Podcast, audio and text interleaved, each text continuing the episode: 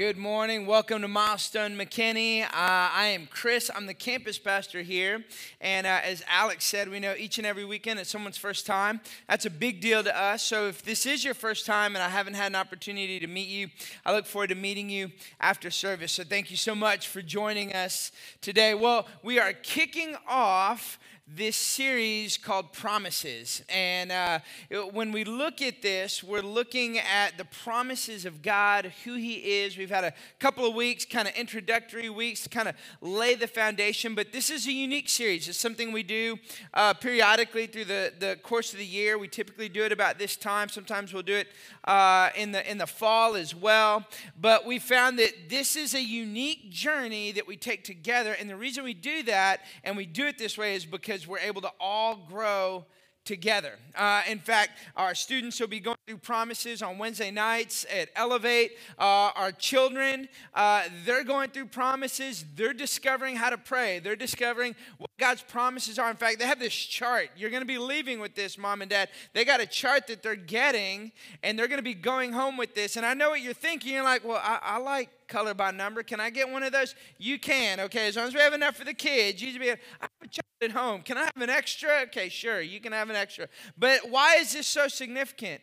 Because we want them to understand God's principles and promises as well. You don't have to wait to be great. You don't have to wait till you're older to get all that. You can learn and grow. So this is significant it's a journey we're all taking together, and we are excited about it. And, and as you've heard in the video, you heard Alex, small groups kicking off today. If you're not in a small group, I promise you, we want to help you get in one, help you make uh, connect the dots. There, there was uh, two couples I was talking to in between services. Get, they were just meeting each other, getting them connected, helping them kind of bridge that gap. Listen, you may have a group, you, you could start just as you heard in the video at work, friends, coworkers. It may be just you and your spouse because that's the season you're in, but go on this journey together. I'm just telling you, it's so significant. Just simply gather where you're already gathering. We're working hard to create groups for you to be a part of in whatever season of life that you're in. Open up your Bible, Second Corinthians chapter 1 verse 20 and then we're going to go to luke chapter 4 and like i said we spent the last couple of weeks laying this groundwork of these prom- this promises these promises that god has for us what does that mean when you look in the bible the word that you actually see in the word of god is this it's covenant what is covenant. Covenant is really the word that's used, it's a biblical word for promises. It's really more significant than just simply a promise. And uh, as you look at that, you begin to understand that we have this covenant making, promise making God who is also a covenant keeping, promise keeping God. And we want you to just continue to journey and chart together with us uh, along on this journey. And so that's why we have things like the, the these guides. If, if you haven't had a guide, in fact, we want to make it real easy for you. If you'd like a guide, you haven't received a guide, the ushers are ready. Just lift your hand. We'll serve you. We'll bring you a guide. If you're in here, you need a guide, raise your hand. I'm telling you, look, right here, look. We, they will bring you a guide. They're going to bring you a guide. We want to make it easy. Here's some over here. Why? Because what we're doing is we're going to be looking at God's word when we're diving into this, this is going to help you kind of begin to dive into this principle of what it looks like to understand God's promises. We want to make it very simple for you. Sometimes I think we overcomplicate, right? And, and it's not as complicated as we think. God makes it very simple, but there are some specific things that we have to begin to do to be able to embrace and take God's promises and see how they apply to our life.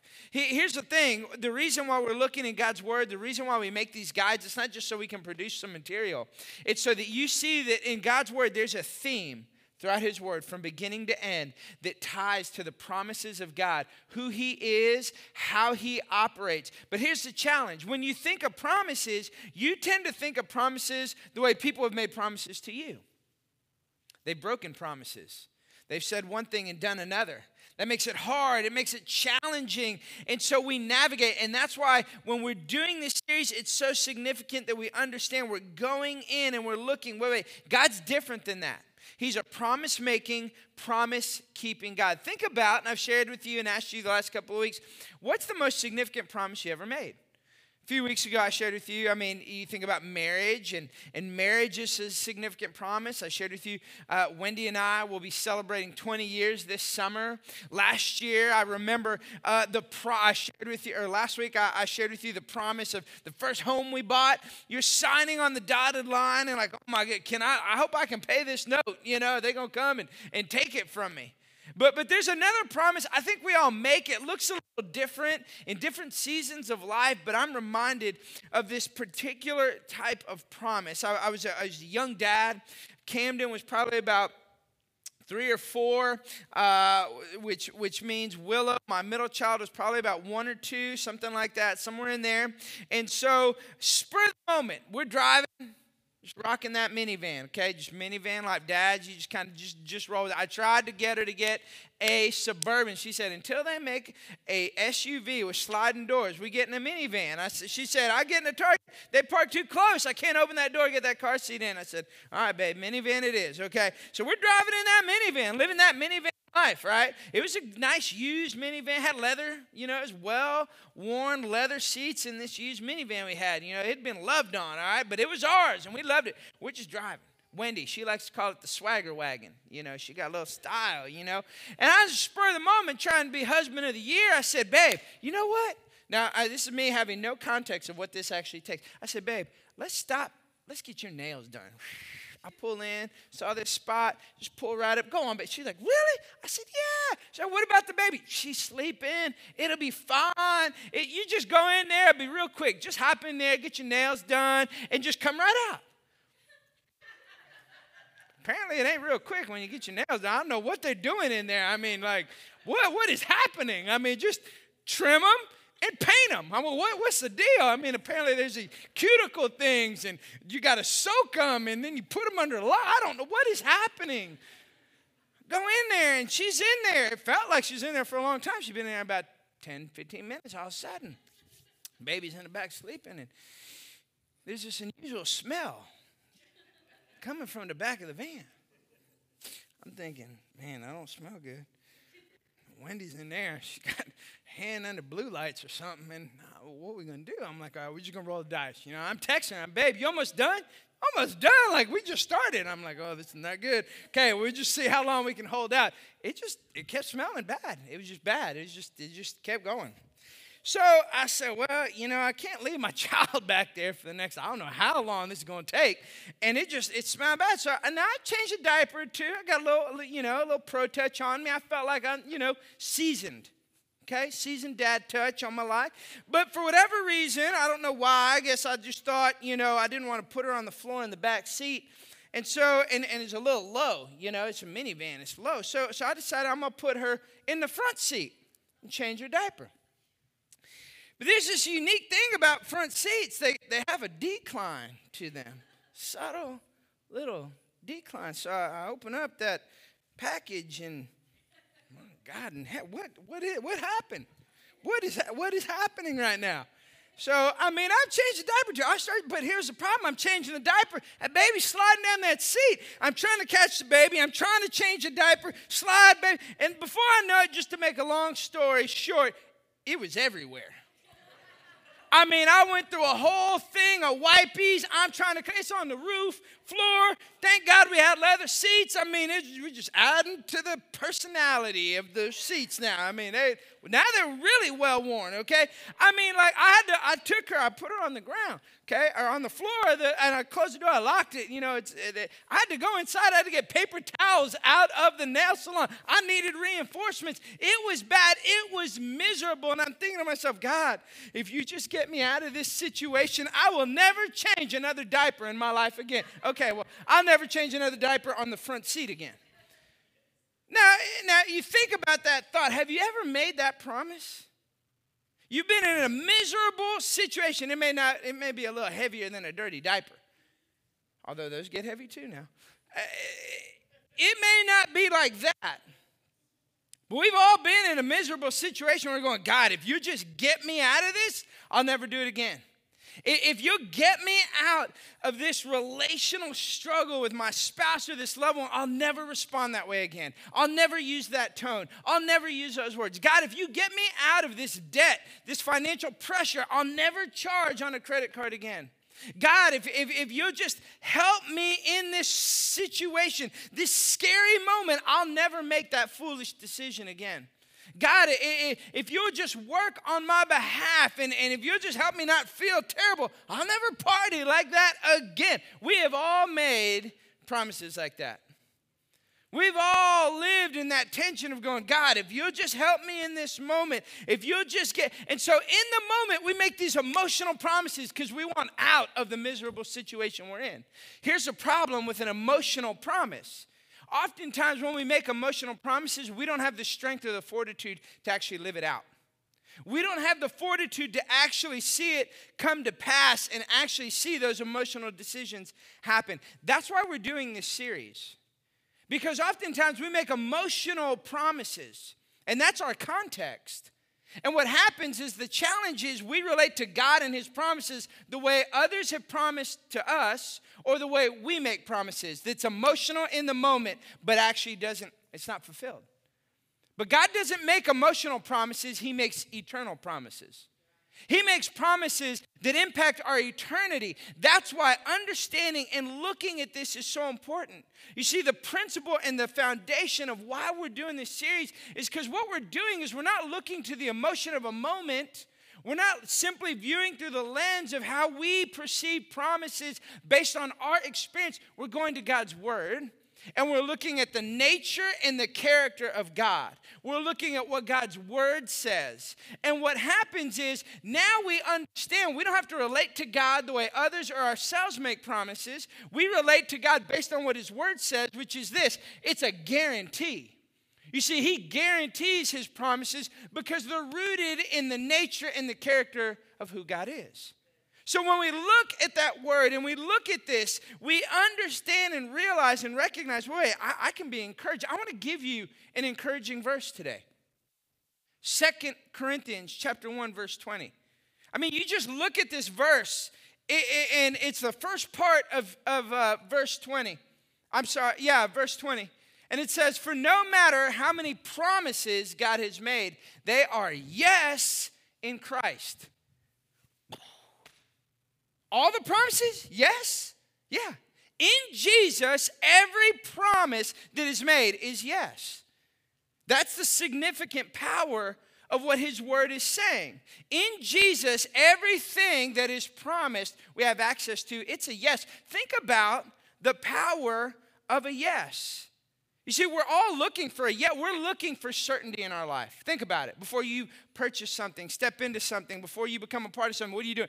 Google, check, what are the reviews, five star rating. Wow, what are you looking for? You're looking for confirmation on other people saying yes to that thing. Then I'll jump in. What he's saying there, Paul is saying everything in Jesus is guess what? Yes.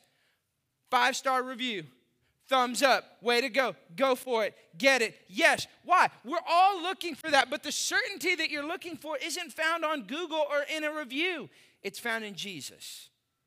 All of his promises are yes in him, all of them. And you think about that, think about the emotion of a yes, but think about the emotion of having to wait on a yes. I, it, it boggles me. I, am always amazed by it. We're around young people often, and, and I mean, freshman, sophomore already, they're working on college applications. They're, they're, they're experiencing the stress of having all the grades that they need to have so they get accepted and they get the yes from that school that they want to get into. It's crazy for me to think I've got a sixth grader, but that's going to be my world in a few years. For some of you, you're living that. Think about the yes that you're, you're, you're waiting for when it comes to that job you've been interviewing for or that promotion. You're in the third cycle, the third round of that job interview, or you're, you're in the third uh, interaction or conversation with a supervisor about that promotion, and you're waiting, man, am I going to get it? I, I, I don't want to get my hopes up. Is it, is it going to work out? Think about that, that, that business deal you've been working on months and months and months and months. Am I going to close that deal or is it going to fall through? I'm waiting for that yes.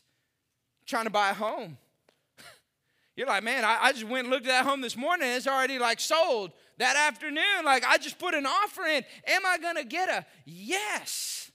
I think about my children. I, have told you before, Fridays at, at the Lerma house is, is Ice Cream Friday at the end of the school week.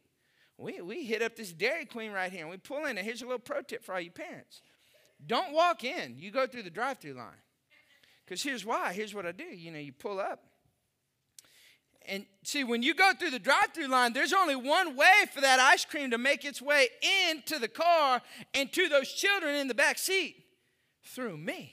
So that ice cream comes, and I just take a little tithe, take a little bit and just pass it little tithe. I just, you know, I, I, I just I have as many kids as I do, not because I like kids. I like my wife and I like ice cream. More kids I got, more, more tithe I got. You know, just pass it on back.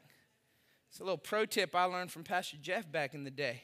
I'm like, this is powerful. I like this. I, you just you, you take it on. What? But here's what's so amazing about that. You know what's crazy? The minute I do that in the back seat, nah, nah, nah, that's too much. Don't do that. I mean, you would, the emotion from the back seat, you'd full on think that no ice cream has ever made its way back to the back of the car. You'd think I've never given them any good thing. You'd think I'd eaten all the ice cream and they've never had any on a Friday, and it's just my ice cream on a Friday. It's amazing the emotion. There's this tension of waiting on the yes. Am I going to get into that college? Am I going to get into that job or that position? Am I going to get the house? Am I going to get the ice cream? The stuff. And when you don't recognize that all the promises Jesus has for you are yes, then you live in that tension, overwhelmed with that anxiety. But you don't have to. You don't have to live wondering, am I, is it gonna, you don't have to feel like those kids in the back seat wondering, is God ever going to give me anything good? Is it ever going to come to me? Is there enough? All the good that I see them getting some good, she got something good, he got some good. Now, guess there's not, nothing left for me. God is not zero sum just in case you're wondering. He's got plenty to go around. But we live in that tension because we don't understand. Yes and amen. That's what God's saying here. That's why this is so significant. So this is what this is what I want to talk about. What are the things that Jesus says yes to in our life? And we're going to look at Luke chapter 4. Before we get into Luke chapter 4, Luke is uh, Jesus has, has just come in from the desert. He, he was tempted by the devil. He walks in, it's the Sabbath, and he goes into the synagogue. So this is this is like common. This is normal. Going to the synagogue on the Sabbath and read scripture. Now he goes into the synagogue, reads scripture, and he actually asks for one of the scrolls for the scripture. He actually asks for the book of Isaiah. Isaiah was a book in the Old Testament. It's a prophetic book that prophesies of the coming Messiah. You see, the people were waiting and believing for the Messiah, their Savior, to come to set them free. So Luke is writing about Jesus. He's referencing Isaiah. We're going to read the words actually of Isaiah in Luke. So in the gospel, okay? And Isaiah is referencing Leviticus. And we're going to look. What is he talking about in Leviticus in the Old Testament? Here we are, Luke chapter 4, verse 16. It says that he went to Nazareth where he had been brought up. And on the Sabbath day, he went into the synagogue, as was his custom. He stood up to read. And the scroll of the prophet Isaiah was handed to him, and unrolling it, he found the place where it is written. Now, before I read to you what was written, here's what's unique they read in sequential order, right? It's systematic. So I don't know if it just so happened to be Isaiah that they were reading or Jesus actually requested the book of Isaiah. Either way, while I don't know, it's significant and it's powerful. Again, he's reading Isaiah chapter, and if you're wanting to know, you can see it even in your book. Take the note. Isaiah 61 is what he's reading. Isaiah 61, that's what he's reading. In verse 18, here's what happens. Here's what he says. He's quoting Isaiah 61 here. Verse 18 of Luke chapter 4 says, The Spirit of the Lord is on me because he's anointed me to proclaim good news to the poor. There is good news. You know what I've realized in over 20 years of ministry? People at times don't realize how good God is. So they, they, they fail to realize there's good news available for me. God is good. He is faithful. He is working. He is moving. Because I'm telling you, when you experience Jesus working in your life and the goodness of God, it doesn't mean we won't have challenges. John 16, Jesus says, In this world you will face trouble, tribulation, trials, but take heart, for I've overcome the world. So it's not, we, we, we, we tie difficulty and struggle and assume that because we experience that, that he's not good. That's not true.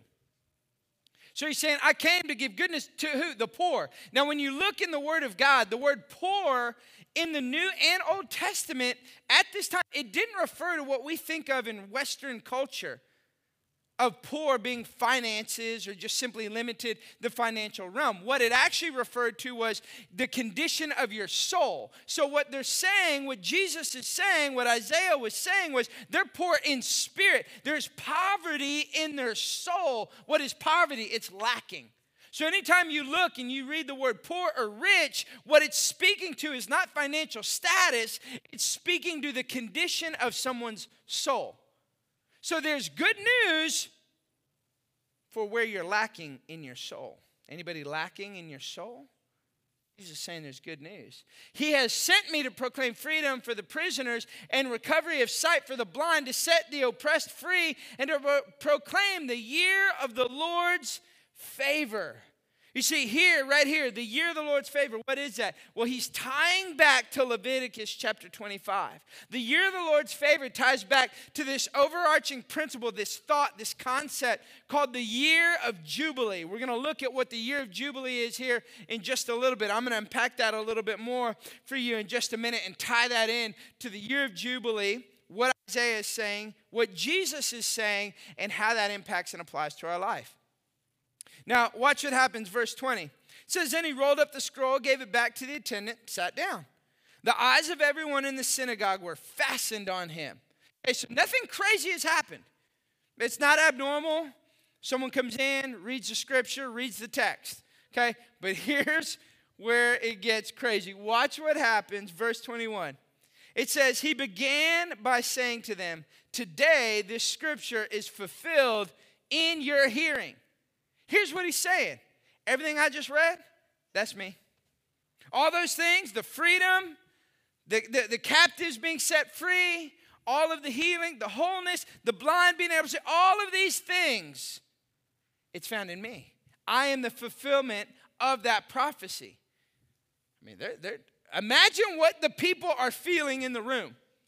He's saying that that you've just seen and you've read. Remember, they've read that for hundreds of years this prophecy of a coming Messiah, the Savior of their people, the Messiah that they've been looking for. He's saying, That's me. Watch what their response is. It said, All spoke well of him and were amazed at the gracious words that came from his lips. And then they said, Isn't this Joseph's son? They asked. You see, they all responded, but they missed it. Look at their response. Their response was based out of the context in which they have always known him. He just said, Everything you're looking for, everything that this prophecy says, it's in me. And they're like, Okay, that's good. I mean, he was eloquent. We, I mean, we received what he had to say. But isn't that, isn't that Joe's son? Joe, you know, Joe down the block, Carpenter Joe, like, isn't that? They did the same thing at times we can do. View Jesus through our previous experience, through view Jesus through the context and limited context of which they know him. That they, they missed it. They only saw him for who he was and in the context that he was. So not only did they not see the goodness of Jesus, they miss out on all the yes that he wants to speak to their life. You ever missed out on things? I'm sure there's things I've missed out on. Sometimes I know, sometimes I don't. It's kind of like when you go to a restaurant. I don't know about you, but when I go, I'll be honest, I, I can be a little, maybe, maybe it's high maintenance ish. You know, I rarely, when I go, you get the menu, right? Now you can download the menu, right? You just take out your camera, QR code, boom, pops up. It's like, powerful. I rarely order anything on the menu the way they actually serve it. I'm like, I'd like this and this, but not that. I'm like, give me the chicken fried rice, hold the rice. They're like, well, that's just fried chicken, sir. I mean, I'm like, I don't. I like the way it tastes when you cook it all together. Can you pull all the rice out for me? I mean, I'm just. That's the way it is. It's kind of like when you go online. My favorite spot online, and, and, and, and companies know this, web developers know this, every single website you have is going to have one that you go to. It's the search bar. I like the search bar. They put that there. Why? Because they know if they can't give you an avenue to get to what you want quickly, you're going to leave. Now, I like the search bar. And here's what's crazy is on the search bar, I can even filter what I want to search for. I want to search for just this or just that. And, you know, then you get on platforms like Amazon and they'll, they'll remember what you're searching, right? Then they start sending you emails. Apparently, Wendy, because I've been looking, we've been looking at vacuums on Amazon because Amazon's sending me uh, uh, emails. We found something we thought you'd like. Here's a vacuum. I'm like, I don't want no vacuum. Apparently, Wendy wants a vacuum. Boom, that's it. I mean, they just know. Ain't why, because we like our world the way we like it. We want just the things we want. Let me search for what I want the way I want it and move on. And if I can't find it quickly, I'm out of here. I think in our culture, here's what becomes challenging. We miss out on the promises of God because we have search bar filter Jesus. I'm going to search out a little bit of this about Jesus and a little bit of that. I'll take this and I'll take that, but, but none of this. I, I got Jesus on the golf course. I feel his presence. It's beautiful out here. I got Jesus in the deer blind. I got Jesus at the gym. I got Jesus at the nail salon. All those things in themselves not bad. I got Jesus there, but I don't want Jesus here. I like Jesus. I want to search out and filter through what I want and where I want Jesus. Now, I, I, don't want, I don't want lordship Jesus. I don't want all in Jesus. I don't want Jesus talking to me about how I responded and spoke to my, my, my spouse and my children. I, I don't want Jesus talking to me about the areas of my life I got to grow in. I, I don't want the Jesus. And so we miss out on the fullness because Jesus is saying, I've got more for you than you realize. But you're going, I want a little bit of this and a little bit of that, and I want, I want chicken fried rice. Jesus, hold the rice. Well, then that ain't chicken fried rice, and that isn't fully Jesus. And you're missing out on the fullness of the promises He has for your life because we're trying to filter and search through. Can I tell you? That's the same mistake and the same challenge that we have is the same challenge they had during this time. They simply said, Isn't this Joseph's son? They're filtering him through that lens, their preconceived notion of who he is. But here's the thing about Jesus Jesus doesn't fit into our search, bar filter Jesus. He's bigger than that.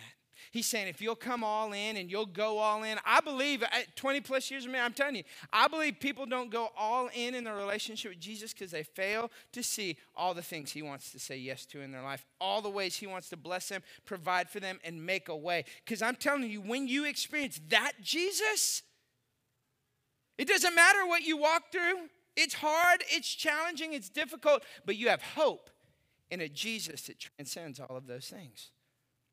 So, so how does this apply to our life? Well, here's what I want to do. In the next few minutes, I'm going to make it very practical, but I want to show you this big principle called the year of Jubilee.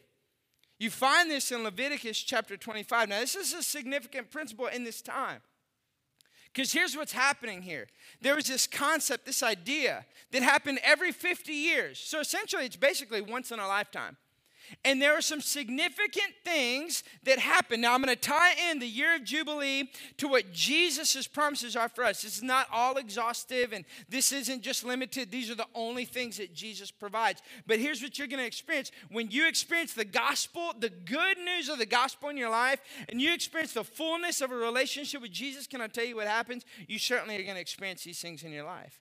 So let's look back first at Leviticus 25. Here's what the year of Jubilee says. First thing is this it says that what you will experience is this the land lays fallow. What does that mean? That means you don't work the land. You're, you're not, it's not producing harvest, which means you're not working. So basically, what would happen is this that last year that you're working the land, you would work in that one year, and God would provide three years worth of harvest one for that particular year, and then that you'll let the land rest. That means you wouldn't work the land for two years. Two years you don't rest. So, wait, wait. God provides. Yeah, God provides. Three years worth of harvest in one year.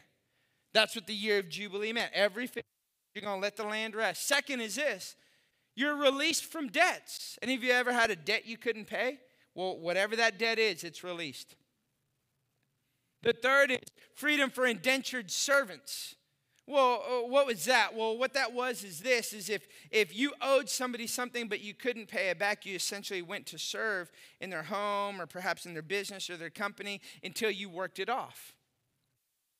During the year of Jubilee, guess what? Boom. You're free. You don't have to finish paying off whatever it was you owed. And then the last was this property was returned, it, it was given back to its original owner. So it's like a brand new start. It's like a, it's like a restart, a fresh start. I mean, this is wild to think about this, but I want to break this down.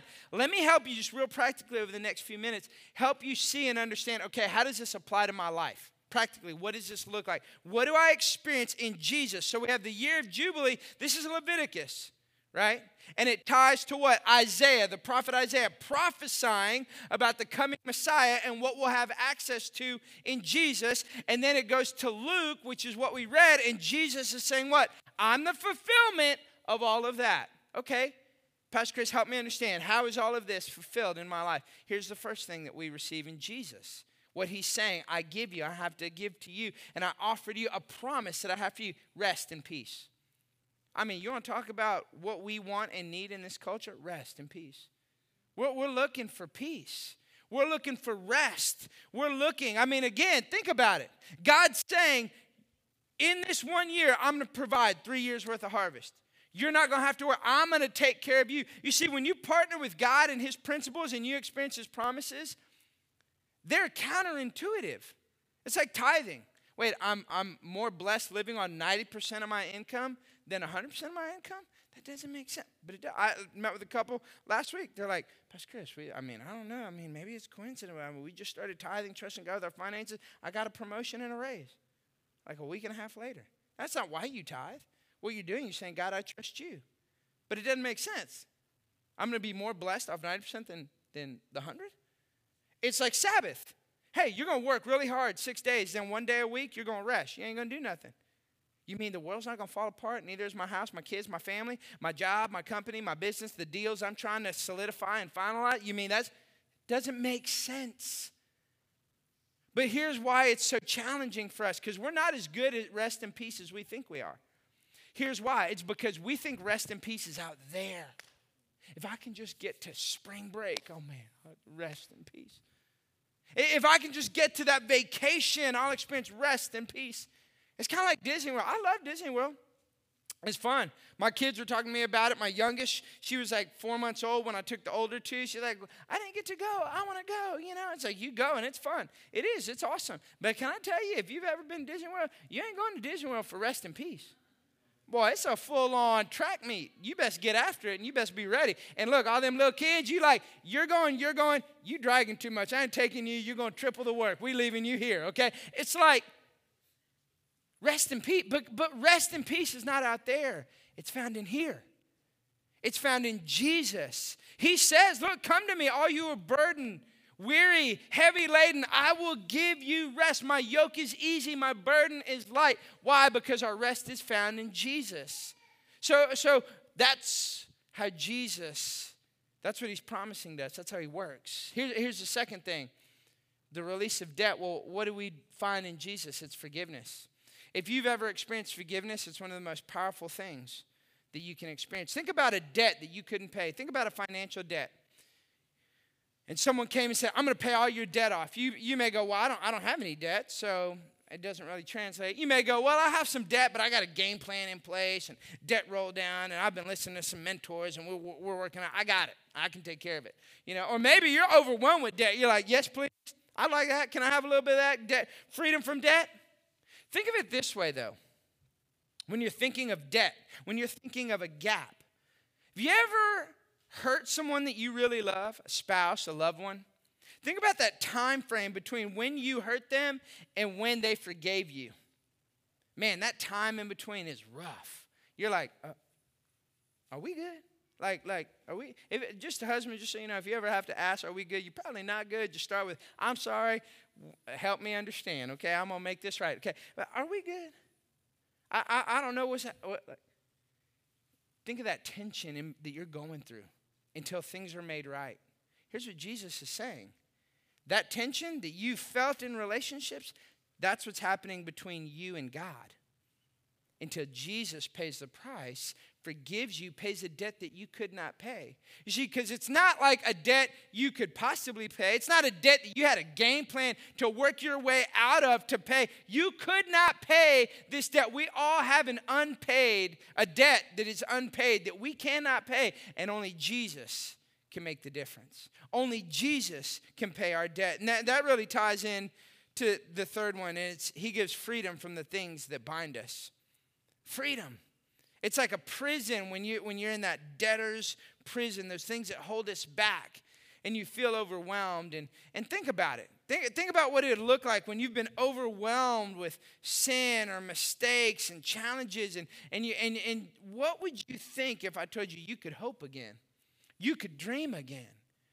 You see, there, there's this, I, and, and again, 20 plus years of ministry, it never fails. Every time I talk with someone who gives their life to Christ for the first time, or they recognize an area in their life where they've been operating in sin, or there's things that they could work on and they need to grow in, it's like when they give it to the Lord, all of a sudden they say it every time in some form or fashion, they just go, I feel lighter.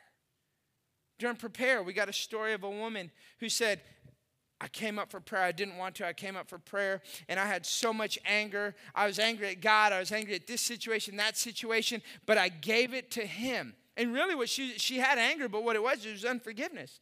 Bible says that you should forgive. So she didn't realize she didn't want to. Sometimes that's how we operate. You're holding on to sin you don't even realize you have. She's holding on to that sin, it's holding her down. It's a weight. And this is what she said when she sent us that story and she shared with us what God did. She said, When I prayed and I gave it to the Lord, she said, I felt so much lighter. Those are her words. Maybe you've experienced that. You see, that's what sin does. It overpromises, looks good on the front end, but the weight of sin overwhelms you. I, I, I read a story this past week. I was reading in this book, and the story of a monk who was visiting a particular uh, monastery in Snowmass, Colorado. And he went, and when he was there, he saw a monk off by himself, a fellow monk off by himself working in a garden. So he goes to him and he just simply asked him, he said, What is your dream? And the monk said, I dream to be a monk. And he said, Well, aren't you a monk? You, you are, aren't you? He said, Well, I've been here 25 years, but I still carry a gun. And he lifted his robe and pulled out a revolver. A gun toting monk. Sounds like a movie. He pulled out a revolver. And, he, and, and the visiting monk said, uh, so, so they won't let you be a, a, monk until you give them your gun? It's a true story.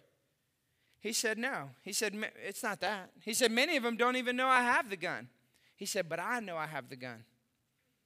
I know I have it. And he said, Well, why don't you just let go of it?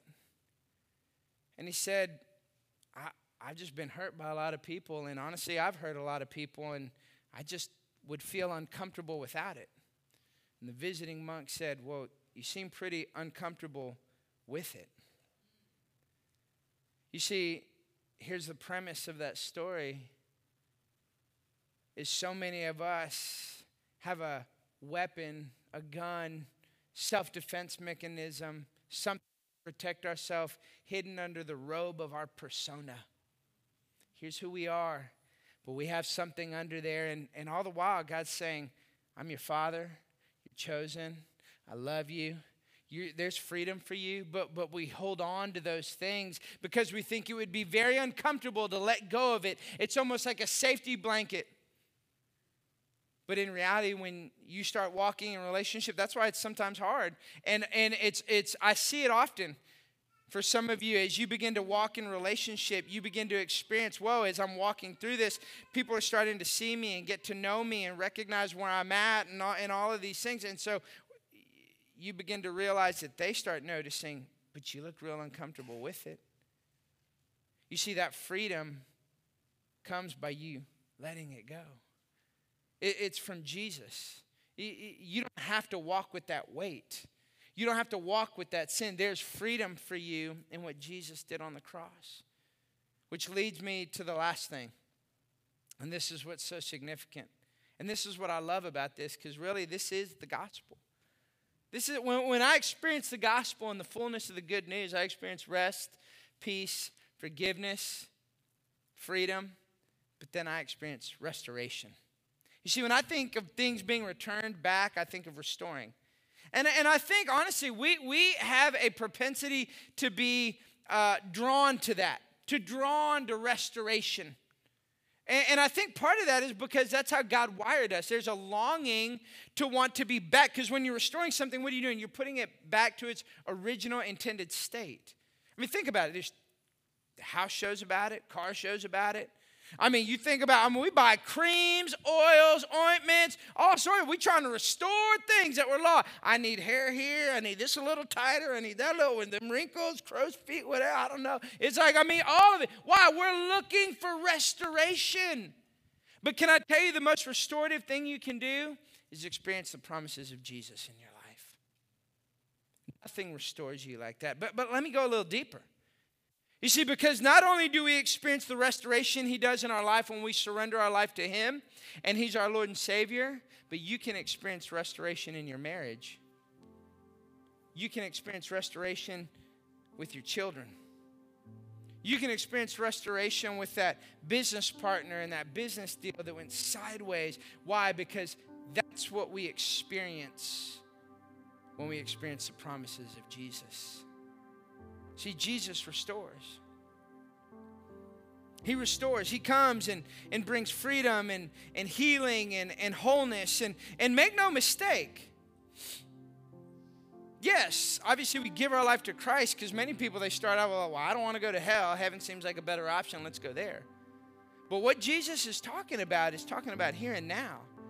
There's not restoration, this year of Jubilee this year of the Lord's favor, this restoration. There's no restoration in heaven. Everything's made perfect. So, what he's talking about is, I want you to experience that restoration here. I want you to experience that freedom here. I want you to experience that rest here. I want you to experience that forgiveness here. But it's only found in Jesus. But why do many of us not experience that? Well, why do we miss out on that? Well, I was reminded of it this past week was counseling a couple, and the wife was overwhelmed with anxiety and worry. And she was like, Well, I mean, I've tried this and I've tried that and I've tried this and I've tried that. Like three or four different things she tried. And none of them were bad, they were all good. I think it was all beneficial. But I said, well, What does Jesus say about that? What is, who does he say you are? She's like, She has a relationship with Jesus. She goes, I haven't really stopped to do that. It's in our human nature. Why? Then, in the middle of promises that God has in store for us, in the middle of something, year of Jubilee, 50 year promise, debts are canceled, you're forgiven, set free, restoration, rest in peace. We don't embrace and experience those things. What do we do? We turn to ourselves. I think many times we do that because we think of God's promises the way we see how people have promised us or the way we've made promises. But that's not how Jesus is. He's amazing. And He loves you. You don't have to strive. He's so good, He's so faithful. And I'm telling you, when you experience the fullness of who Jesus is, can I tell you, you don't ever want to trade it in. It ain't like a product you buy at the store and you're like, well, I took that, tried it out, didn't really like it, I'm going to return it. Jesus isn't a product, He's a person, but I promise you, you won't return it. When you experience the fullness of who Jesus is, you start experiencing these promises.